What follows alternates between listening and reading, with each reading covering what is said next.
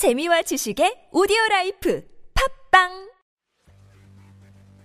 한국형 전투기 KF-21 보라매는 많은 곳에서 언급되듯 반사각 정렬 설계, 반매립 무장창, 매립형 안테나, 공기흡입구 내부 구조를 S자로 설계하는 등 다양한 저피탐 형상 설계가 적용되어 한국판 랩터라는 별명을 가지고 있습니다. 게다가 캐노피와 주날개, 꼬리 날개에는 적 레이더의 전파를 흡수하는 RAM이 적용되었고 적의 레이더 전파가 KF-21의 존재를 알 수 없도록 하는 주파수 선택적 투과 기술 또한 적용되었는데요. KF-21은 엄연히 스텔스 전투기가 아니지만 RCS 수치를 0.5제곱미터 수준으로 낮췄기에 적기 측에서도 더 가까이 다가와야만 발견할 수 있을 가능성이 높습니다. RCS 수치가 작을수록 전자전 재밍 공격도 잘 통하지 않고 레이더에서도 더 가까운 거리까지 접근해야 발견할 수 있으니까요. 반면 J20의 RCS 수치는 엄연히 기밀이고 최소 0.1제곱미터 수준은 되는 것으로 알려져 있는데 이게 사실이라면 J20은 KF-21과의 공중전에서 먼저 KF-21을 발견하고 먼저 미사일을 쏠 확률이 높을 겁니다. 그러나 KF-21 전투기는 적기 레이더가 보내는 전파를 모사할 수 있는 DRFM 장비를 갖추고 있고 이를 쫓아오는 중장거리 공대공 미사일의 자체 레이더에 쏘아보낼 수 있는 EW 수트 전자 전 장비들을 갖추고 있습니다. 이를 통해 KF-21은 충분히 제-22쏜 미사일을 엉뚱한 곳으로 흘려버리고 반격을 가할 수 있을 겁니다. 영상을 재밌게 보셨다면 구독, 좋아요,